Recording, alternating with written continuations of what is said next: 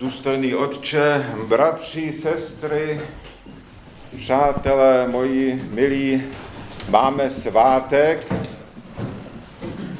Svátek měli jsme, lépe řečeno, ve čtvrtek, ale je stále posváteční období, tedy období svátku a tak i dnes budeme zde trošku přemýšlet nebo ještě si připomínat některé z těch myšlenek, které jsme zde přednesli a uvažovali o nich ve čtvrtek na den sváteční. Je to svátek narození přesvaté Bohorodice, jeden z velkých svátků, dvanáctera. Tak tedy, někteří říkají, že křesťanství se odlišuje od jiných náboženství, která byla sepsána nějakým mudrcem, který jednoho dne si sedl, vzal obratně řečeno samozřejmě papír a pero, nebo pergamen a e, ingoust, něco takového a sepsal nějaké teze, nějaké moudrosti o Bohu, o člověku, o tom, jak žít a tak podobně.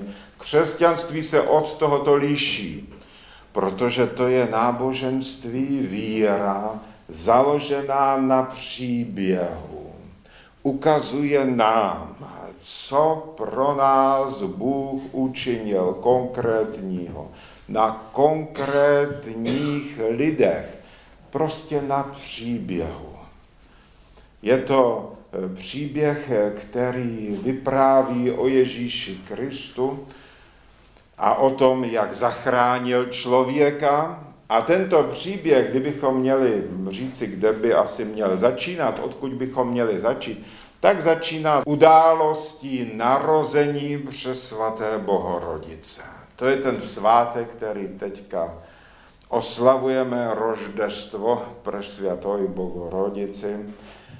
A tím vlastně to je samotný začátek tedy příběhu křesťanského příběhu toho, jak Bůh miloval svět tolik, že syna svého jednorozeného dal, aby každý, kdo uvěří v něho, měl život věčný. Jak jste to slyšeli v dnešním čtení, které už patřilo ke svátku svatého kříže, který se blíží.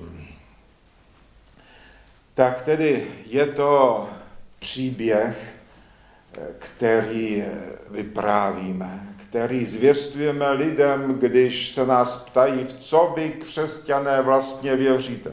A nebo když se nás ptají, co je v evangeliu, no tak začneme vyprávět ten příběh, jak Bůh z lásky k člověku se vtělil, narodil z Pany Marie a tak dále a tak dále.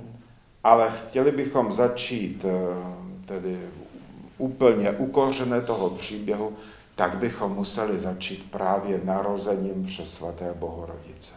Toto narození bylo zázračné, protože eh, Matka Boží, přečistá Pana, narodila se rodičům Jáchymovi a Aně, kteří byli neplodní.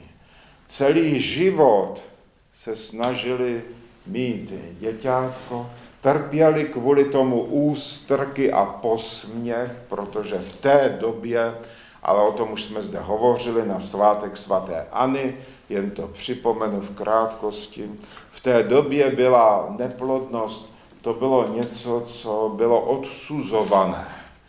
To lidé měli za to, že to je důsledek asi nějakého buď hříchu, anebo že to je důsledek toho, že prostě Bůh toho člověka nemá rád, když mu nedopřeje dětí.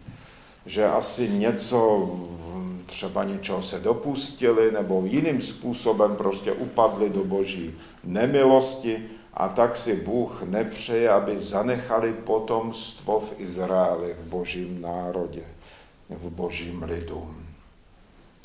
A tuto pohanu a posměšky a ústrky, to všechno tito rodičové eh, snášeli až do poměrně hlubokého stáří, kdy právě se eh, otevřelo nebe. Bůh je vyslyšel a daroval jim narození dcery. Lepší důkaz toho, že tady pracují ruce z nebe, z hůry, že se tady děje něco, co koná Bůh, už nemůžeme mít.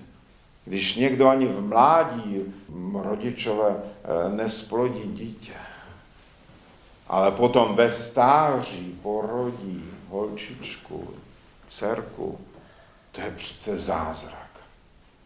To je zázrak, který Bůh vykonal, protože si přál, aby velké věci, tak velké věci, jako je dílo spasitele Pána Ježíše Krista, dílo záchrany člověka, aby tyto velké věci měly velký počátek.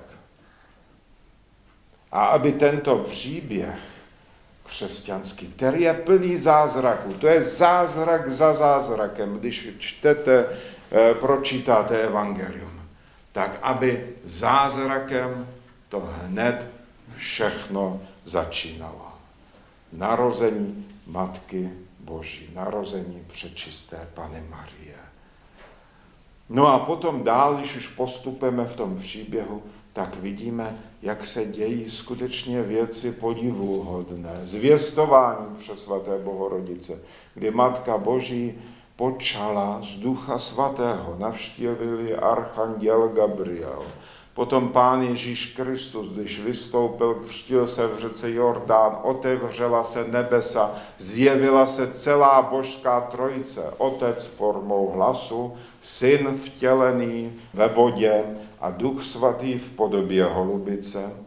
Potom Pán Ježíš Kristus chodil, uzdravoval, léčil lidi, neduhy, vyháněl zlé duchy. O jednom takovém zázraku jsme dneska zrovna slyšeli, kdy Pán Ježíš Kristus odpověděl na tu obrovskou víru a pokoru té ženy, se kterou tak tvrdě zacházel, nazvali, není, nehodí se vzít chléb dětem, tím myslel Izraelity, a hodit ho psům.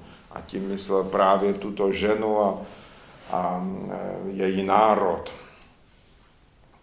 A ona nejenže nejenže neprocedila něco mezi zubama a uraženě neodešla, ale přijala to s pokorou. A Pán Ježíš Kristus tím ukazuje, že cesta k němu, cesta do jeho náruče, cesta k jeho moci vede skrze víru a pokoru. Tak to byl třeba ten dnešní zázrak Potom dál, když mluvil Pán Ježíš Kristus, tak hovořil tak, jako ještě žádný člověk nemluvil. Mluvil o Bohu, o člověku, o světě. Jeho slova měla duchovní sílu, takže i učenci, ti největší písmoznalci, se divili a nechápali, jak může někdo tak hluboce rozumět Božímu zjevení písmu svatému. To je také zázrak, tato zjevená moudrost, to, co Pán Ježíš Kristus vysvětlil nám o Bohu.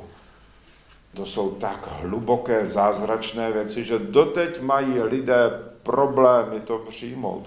Třeba jenom taková prostá věc, že Bůh je láska, jak byli naučeni svatí apoštolové od Pána Ježíše Krista a jak to apoštol Jan napsal do svého listu. Bůh je láska. To je něco, co je pro nás jako vzduch církvi, co dýcháme, čím žijeme, co už nám přijde úplně samozřejmé, ale mimo křesťanství toto se nedozvíte.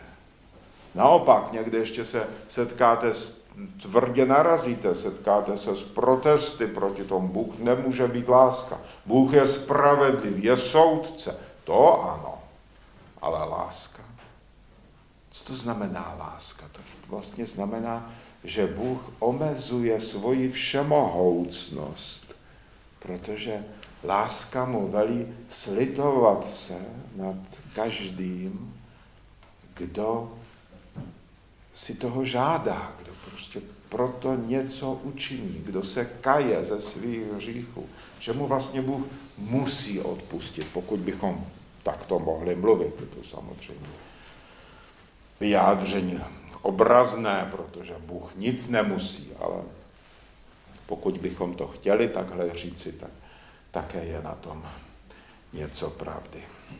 No a potom samozřejmě je samotné završení díla spásy, ukřižování Kristovo, pohřbení, z mrtvých vstání třetího dne.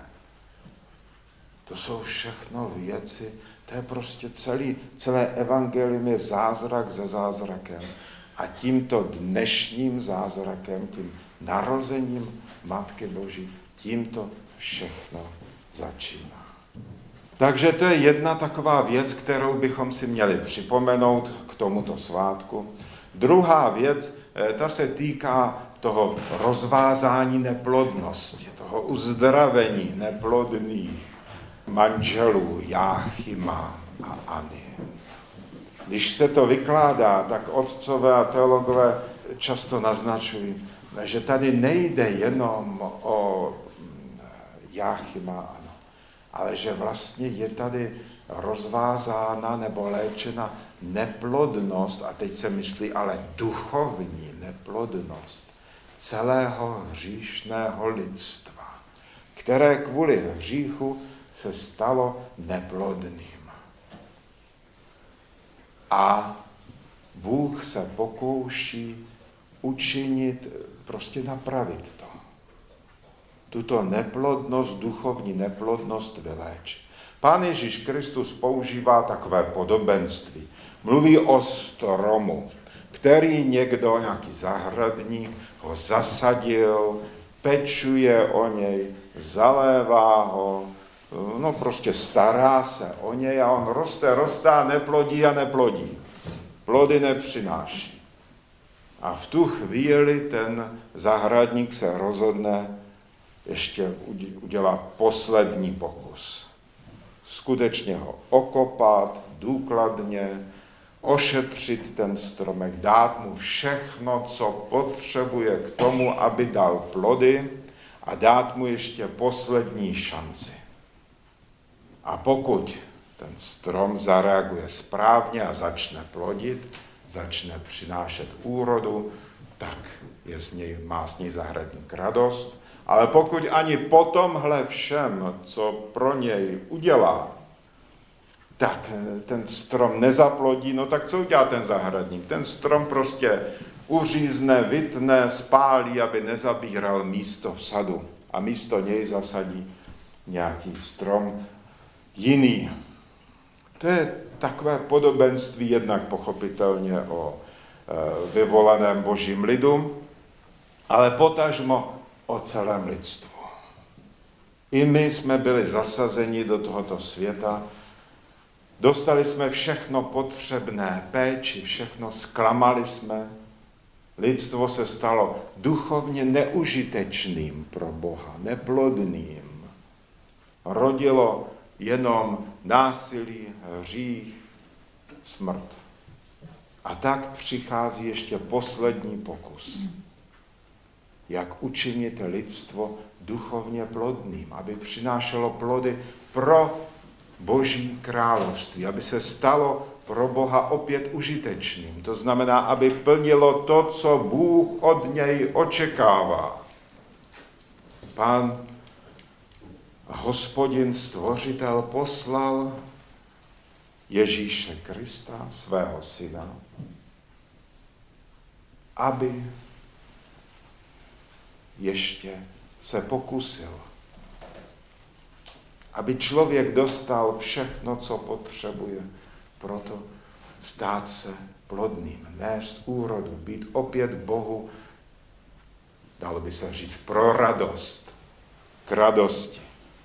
No a když ani to člověk, ani na to lidstvo nezareaguje a naopak bude stále ubývat zbožných víc a víc, tak to dopadne tak jako s tím stromem, který nerodí a nerodí a nerodí. Ale každopádně ten princip neplodnosti, který v lidstvu byl, ten začal být rozvazován právě tehdy, když Jáchym s Anou, manželé, zázrakem počali. A narodila se jim přesvatá Bohorodice. Tehdy byla rozvázána nejenom neplodnost jejich, ale neplodnost celého lidstva. Narodila se Matka Boží, která nám ukazuje příklad víry, poslušnosti, pokory. To, co víme o Matce Boží, je, že nikdy od ní nikdo neslyšel zlé slovo. Že to byl člověk neuvěřitelně dobrý a pokorný. Že se neustále za všechny modlila, že každý u ní našel vlídné přijetí. Že neusilovala o nic pro sebe, žila ve skromnosti, nechtěla ani před ní místo mezi svatými apoštoly, ani nic podobného, ale slouží nám jako obraz pokory. A dále nás inspiruje svým příkladem čistoty. Když člověk, říkají otcové asketové, říkají, že když člověk v sobě začne cítit volání k čistotě, k čistým myšlenkám, k čistému způsobu života. Když člověk opravdu toto v srdci si zamiluje a začne to cítit jako něco velikého, významného, jako něco, co by měl v životě uskutečnit a co ho opravdu přitahuje víc než cokoliv z tohoto světa, tak je to znamením toho, že v něm působí inspirace, kterou podává člověku Matka Boží. To je totiž to, co ona činí. Ona dary svého syna, blahodať a další dary podává věřícím a pečuje o ně jako jejich matka. Na svátek přesvaté Bohorodice čteme takové obvyklé čtení z Evangelia. Hovoří se tam o Marii a Martě. A pak se tam také hovoří o tom, jak jedna žena ze zástupu, která byla zřejmě dojatá a nadšená tím, co pán Ježíš Kristus říkal, byla nadšená těmi slovy, tak zvolala asi tak jako spontánním způsobem požehnaná prsa, z nichž si sál, požehnané lůno, život, který tě nosil. Tím vlastně chválila Matku Boží přes svatou Bohorodici. Ale Pán Ježíš Kristus na to navazuje a jde ještě dál a říká, požehnaní jsou všichni, kteří slyší slovo Boží a zachovávají je. Tím chce říci, že všichni, kteří se snaží žít jako křesťané, plnit Boží přikázání, žít v čistotě, sloužit Bohu, takže se stávají v duchovním slova smyslu, že se stávají vlastně dětmi přes svaté Bohorodice že jsou jako, jako on byl synem své matky Marie, takže každý takový, každý z nás může být vlastně jeho bratrem. To znamená stát se v tom duchovním slova smyslu, stát se také dítětem Matky Boží, dítětem přečisté Marie. A že tudíž ona je maminkou nás všech, kteří jsme v církvi a jsme zde eh, vědomně. Nejsme zde jenom formálně, protože třeba jsme jenom naučení chodit do chrámu, ale přicházíme sem s láskou sloužit Bohu. Tak ona je naší maminkou.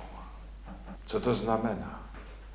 Jako matka stále nosí na srdci své dítě, stále na něj myslí až do smrti. To je vlastnost všech matek, že milují své děti Ať jsou jakékoliv, ať dělají cokoliv. I kdyby je celý svět osoudil ty děti, matka ho stejně bude. To je prostě, maminky jsou takové, to mají tak od Boha, od Boha dána. To je mateřská láska, která je neopakovatelná. To, to, to může jenom matka takhle milovat své dítě. No a stejně tak může, když se stáváme dětmi přes svaté Bohorodice, Matky Boží, tak stejně tak si bere na srdce, do svého srdce i nás všechny.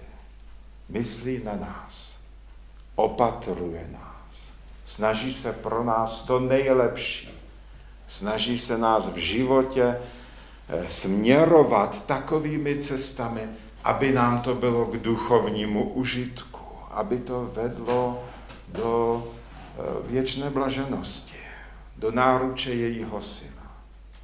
A církev má s touto její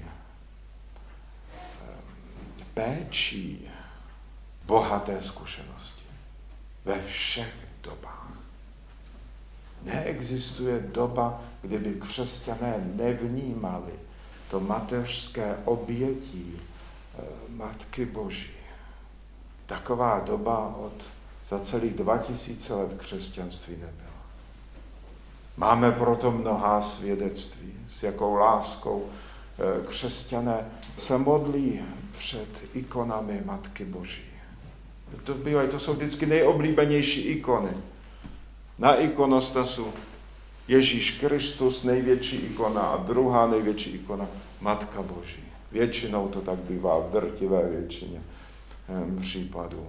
Na freskách a mozaikách zvláště v Mizanci, tam v těch starých chrámech, ale i v nových, to vidíte. Tak co tam je?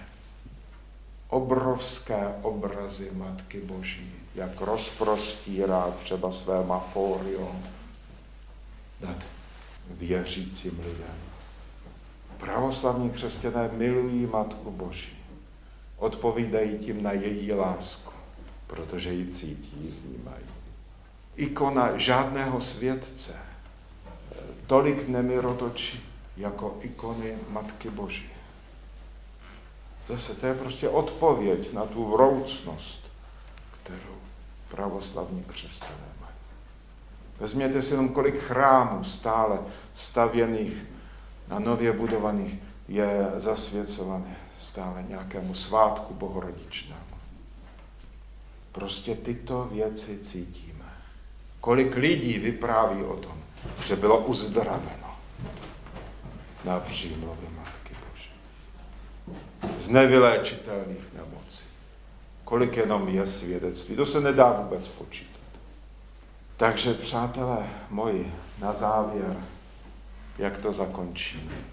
Buďme dobrými dětmi své maminky, abychom měli i jejího syna aby nás ona vzala za ruce a doprovodila nás do jeho náručí.